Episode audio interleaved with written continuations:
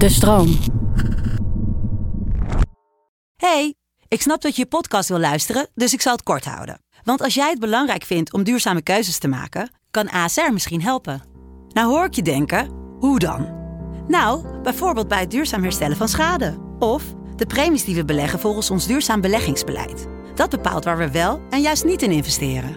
Wil je meer weten over welke duurzame keuzes ASR maakt? Ga dan naar asr.nl slash duurzame keuzes. ASR doet het.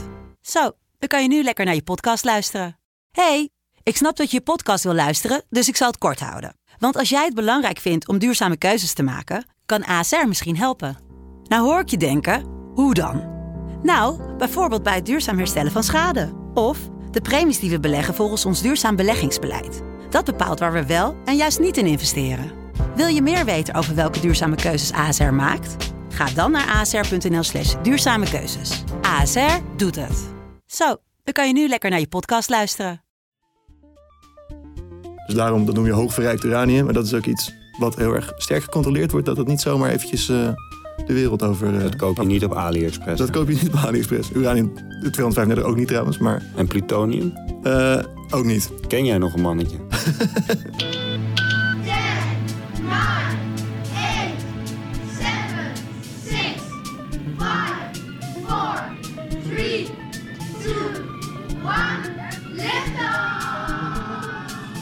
Welkom bij Bert ziet sterren, de populair wetenschappelijke podcast waarin ik iedere aflevering samen met mijn goede vriend en promovendus theoretische natuurkunde, Bert, Dat ben ik. een duik neem in de wonderenwereld der natuurkunde. Klopt. En eh, vandaag, Bert, eh, misschien ken je het wel, uh, wij hebben allebei ouders die zijn eh, in de 60. Ja.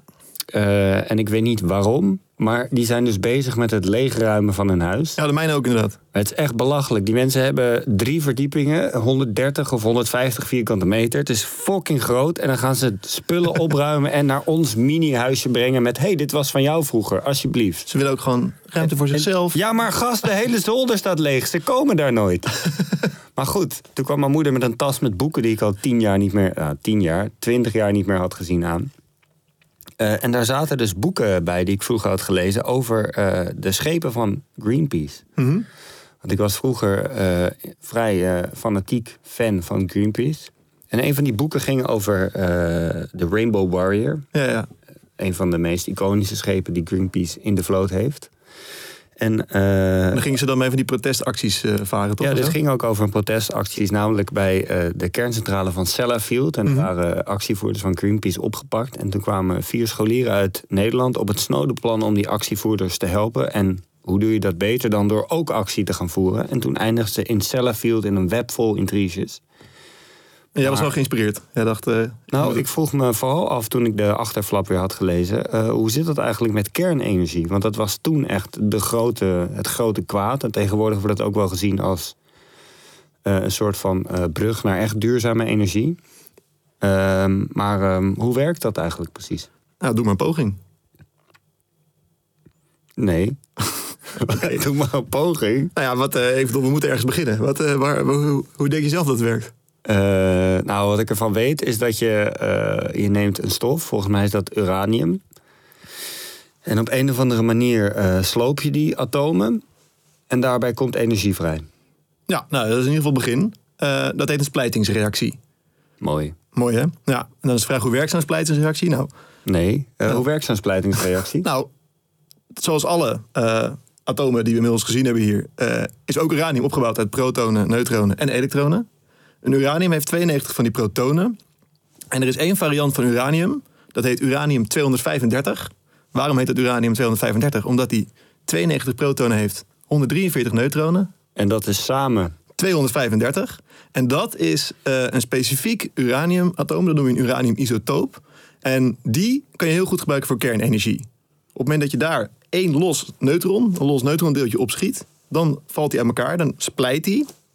Uh, en door die splijting komen er een aantal stoffen vrij. Twee andere atomen uh, en een twee of drie neutronen. Uh, en een klein beetje energie. Een klein stukje van de massa van dat uranium 235 wordt omgezet in energie. En dat is de energie waarmee je vervolgens elektriciteit opwekt. En hoe komt die energie vrij? om nou volgens het is letterlijk massa die wordt omgezet in energie. Net Ja, maar heb je dan stroom direct? Of heb Oh nee, nee, meestal gebruik je daar iets van een stoomturbine of zo voor. Dus door door water te verhitten en dan op die manier ga je daar weer stroom mee opwekken. Dus eigenlijk probeer je te zeggen dat het energie is die vrijkomt in de vorm van warmte. Ja, en die je vervolgens weer gebruikt om elektriciteit op te wekken. Dus het wordt heet. Ja, En daarmee verwarm je water. ja En dan komt er een stoomturbine bij kijken. helemaal waar. En dan heb je elektriciteit. Ja. Klinkt prima. Maar je wordt natuurlijk niet meer Toch? eens aan splijting. Want het doel van zo'n kernreactor is dat bij elk uraniumatoom dat er splijt, er weer een nieuw atoom als het ware wordt aangestoken. Dus bij zo'n splijt, splijtend eh, atoom ontstaan er nieuwe neutronen, twee of drie. Dat hangt er vanaf, kan allebei. En je wil dat precies één van die twee of drie nieuwe neutronen die er ontstaat, een nieuw eh, uraniumatoom aansteekt en weer laat splijten. Niet meer, maar ook niet minder. Ehm, dat doet mij denken hè, aan eh, waar we de afgelopen twee jaar en hopelijk niet meer mee te maken hebben gehad. Namelijk corona en het R-getal. Gaan we nu alles aan corona relateren? Eh, nee, maar hier komt het, als ik het goed begrepen heb, wel goed van pas. Namelijk, eh, zeg maar, als, als je er wel, als elk uraniumatoom meerdere aansteekt, dan heb je op een gegeven moment geen controle meer. Dus je wil, begrijp ik uit jouw woorden, dat het één aansteekt. Ja. En dat doet denken aan hoe je met coronamaatregelen het R-getal probeert te beïnvloeden. Ah, zo. Dat het niet uit de hand loopt en ook niet ehm, minder wordt. Dat wil je bij corona natuurlijk wel. Maar als je een kernreactor wil laten draaien, blijkbaar niet. Dus Ja. je hebt coronamaatregelen waarmee je dan zorgt dat het precies één is. Nou ja, dat, en ben ik, daar, eh, dat, zo werkt het in zekere zin met een beetje eh, fantasie ook bij een kernreactie.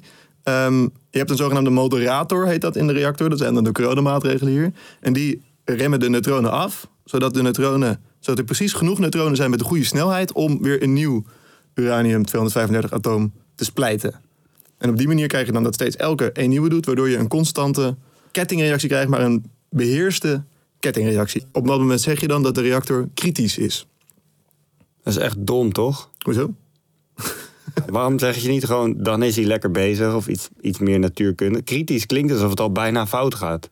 Nou ja, maar dat is ook wel zo. Want op het moment dat het boven de kritisch gaat, dat hebben we ook gezien eh, met, eh, zo'n, eh, met corona-maatregelen. op het moment dat er een één uraniumatoom meer dan een nieuwe gaat aansteken, dan voor je het weet heb je een onbeheersbare kettingreactie. Ja, het gaat wel hard met En een dan- R-getal. En dan ontploft, ontploft de hele bedoeling. Dus daarom is het wel belangrijk dat hij gewoon echt kritisch is.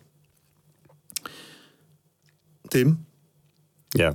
ik ken je natuurlijk als een, als een rustige jongen. Eh, dat is grappig, ja. Meestal, maar je komt hier net wel binnen met zo'n kop van... eh, ik heb vier espresso's op, Dead Kennedys geluisterd. En eh, ik zat me af te vragen, ben jij de laatste tijd eh, kritisch? Of eh, ook wel eens eh super kritisch? Ehm, Je hebt natuurlijk een zoon van twee. nou, ik word op hem nooit boos. Bijna nooit. Nee? Nee. Want ik vind namelijk dat kinderen er niet zo heel veel aan kunnen doen hoe ze doen. en andere mensen wel. Ja, dus dan word ik wel snel boos op andere mensen. Maar het is wel zo, kijk, als Kees vervelend is... en dan komt iemand anders ook nog vervelend doen... dan word ik extreem boos op die andere. Dus als ik wil dat jij een soort van eh, ontploft, dan moet ik... eh, Moet je eerst Kees een schop geven zodat hij gaat huilen. Wat ik dan niet gezien heb. Dan denk ik, Kees, hou op met huilen, er is niks. En als jij dan ook nog maar iets doet, dan stroomt de emmer ah, oké, ja, ja. Dus, dus je zit wel eh, op, op het randje erdoor. Ik sta goed in contact met mijn emoties, dat klopt. maar terug naar kritische atomen, eh, te weten uranium. Waarom heb je eigenlijk uranium nodig en niet eh, waterstof of eh, koolstof of zuurstof of ijzer ja, noem er een paar. aluminium? gaan, we alle, gaan we alle atomen opnoemen, Tim? Nee, want ik ken ze niet al. Oh. Ik denk niet dat ik, dat ik ze allemaal kan opnoemen. Nou, misschien kunnen we een andere keer een aflevering doen die je alle elementen gaat noemen. Ehm, nou waarom dit met uranium moet, ehm, heeft er met name mee te maken dat heel veel elementen, atomen, zijn eh, niet instabiel. Dus die kan je überhaupt niet splijten.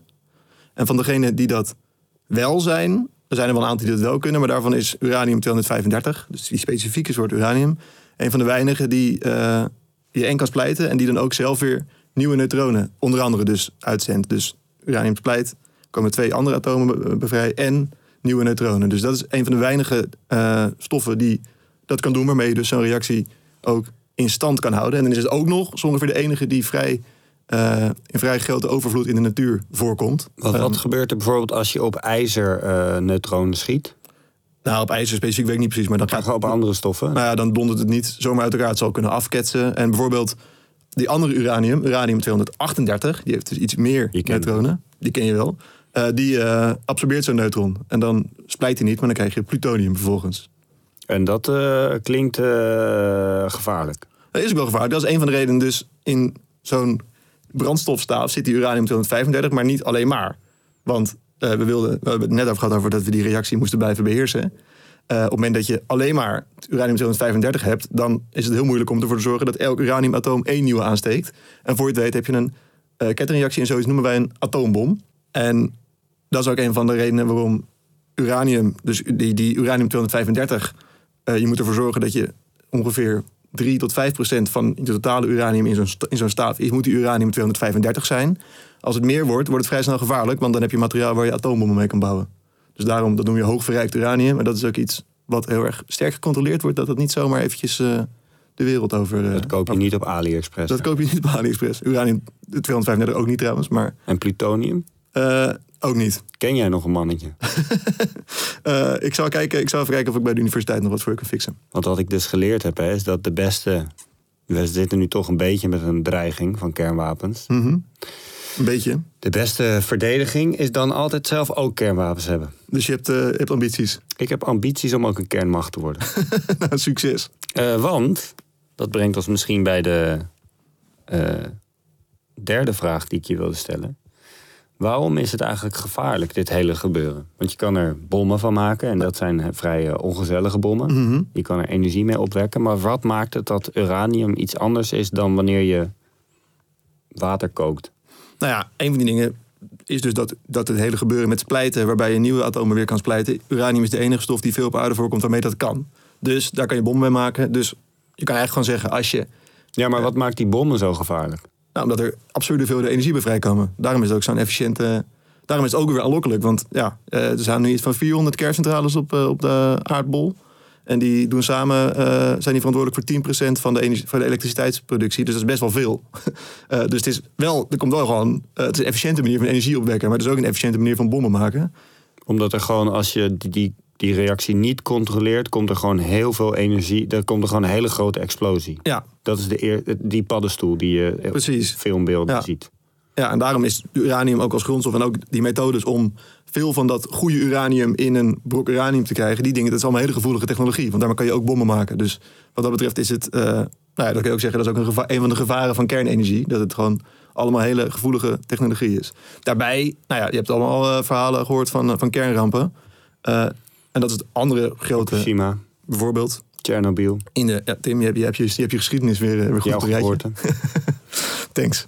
Ehm, dat is het andere gevaar van, van kernenergie, de straling. En nou, op zich is radioactiviteit. Dat betekent dat atomen die instabiel zijn, vervallen in andere atomen onder uitzending van straling.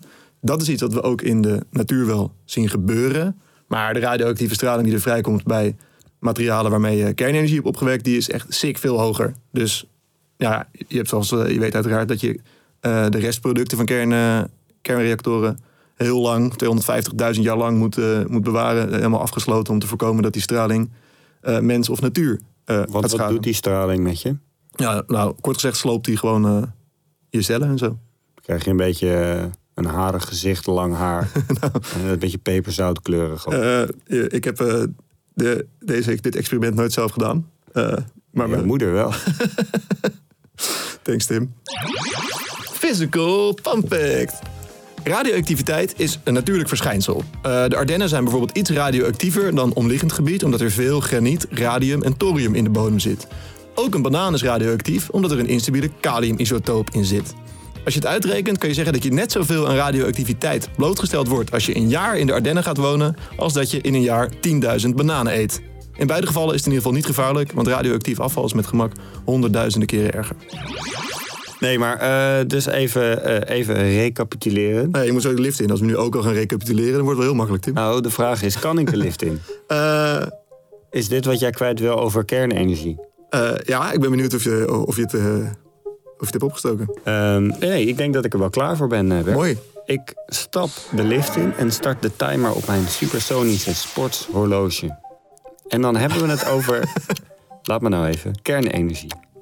Kernenergie eh, is een manier van energieopwekking door middel van het splijten van uraniumatomen. Want als je daar één neutron op afschiet, dan ontstaat dan. eh, breekt het atoom eigenlijk in twee stukjes, die weer andere atomen zijn. En daarbij komt energie vrij, omdat die twee eh, restproducten, dus de twee andere atomen, net iets lichter zijn dan het oorspronkelijke uraniumatoom. En eh, het verschil in gewicht wordt direct omgezet in energie en daarmee kun je elektriciteit opwekken. Eh, dat is een vrij kritische reactie. Fuck, ik ga veel te langzaam. Dit Ja, is moeilijk. Ik eh, loop nu al vast. Ja, nou ja, ik zit ook wel. Het ging eigenlijk gewoon af, vanaf minuut 1 ging het eigenlijk. Of minuut 1, het is maar één minuut. Vanaf nou, seconde leg- 1 ging het al mis. Leg het nog maar een keer uit. Ehm, Zo'n uraniumatoom valt in elkaar in twee brokstukken. dat zeg ik. Maar niet alleen in twee brokstukken. Dus je hebt twee. Daar was ik nog niet. Nou ja, maar je zei twee brokstukken. En dan, iets, dan heeft die twee brokstukken hebben iets minder massa. Maar het is heel erg belangrijk. Het is twee brokstukken. En twee of drie nieuwe neutronen. Die, daar valt het in elkaar. Dus uranium, twee grotere atomen. En twee of drie nieuwe neutronen. En dat samen heeft iets minder massa. En dat verschilletje in, eh, in minder massa is energie. Die nieuwe neutronen, daarvan moet je ervoor zorgen dat er precies eentje eh, een nieuw ja, ja. uranium gaat Je aansteken. hoeft, je hoeft je mij niet uit te leggen. Nou ja, ik moet gewoon even de kans geven. Maar ik moet het... Kijk, jij hebt hier 15 minuten de tijd voor, hè? Ik heb het echt moeilijk. Ik Nou, moet het in een minuut eh, doen. jongen, jongen, jongen. Goed, ik, eh, Bert. Ik heb heel veel zin in de ruimtereis met jou... na deze woordenwisseling.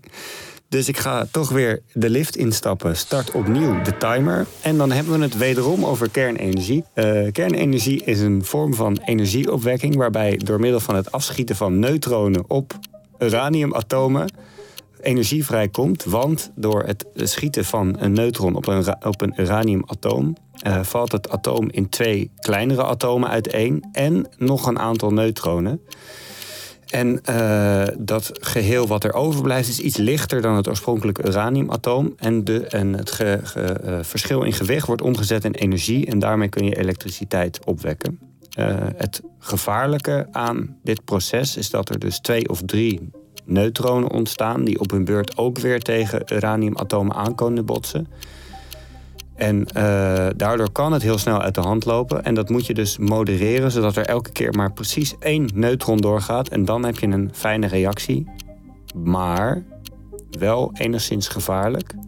Omdat eh, er bommen gemaakt kunnen worden. Omdat het afval radioactieve straling heeft, wat heel lang opgeslagen moet worden.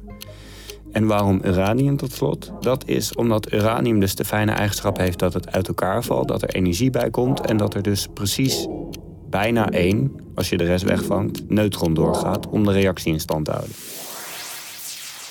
Oké, wat zei Reiler ook de laatste, de laatste keer? Eh, dat ik echt een toppertje Niet goed, wel voldoende. Eh, ik eh Hak over de sloot. hak over de sloot. Kom maar mee. Zes min. ja, Maar genoeg. Ja, ja, ik miste nog wel even het idee dat er dus één specifiek soort uranium... oh, in uranium zo'n- 235. Ja, en dat, dat is maar een klein deel van, van je brandstofstaat. En dat is ook de enige die het goed kan doen. Maar goed, hè? Dat eh, heb ik er nu bij verteld. En we zijn bovendien al vertrokken. Dus eh, Tim, chapeau. Dankjewel. Leuk. Zeker. Dit was Bert ziet sterren over kernenergie. Wil jij met het oog op de naderende kernoorlog wat te doen hebben in de schuilkelder? Klik dan op volg in je podcast-app. Dan komen de nieuwe afleveringen vanzelf door je brievenbus. En je voelt me aankomen. Geef ons een recensie. Geef Bert Ziet Sterren sterren. Daar zitten we op te wachten. En heb je vragen of wil je zelf een onderwerp aandragen? Mail dan naar betschietsterren.de-stroom.nl Dat laatste kan ik ook wel een keer zeggen af en toe. hoor. Ja, maar je bedelt bijna om die recensie. Ja, maar dat moet er ook. Je wil, het toch, Nee. je wilt toch dat mensen... Je kan het toch gewoon vragen? Is dan, Geef ons nou sterren. Ja, doe dat nou een keer.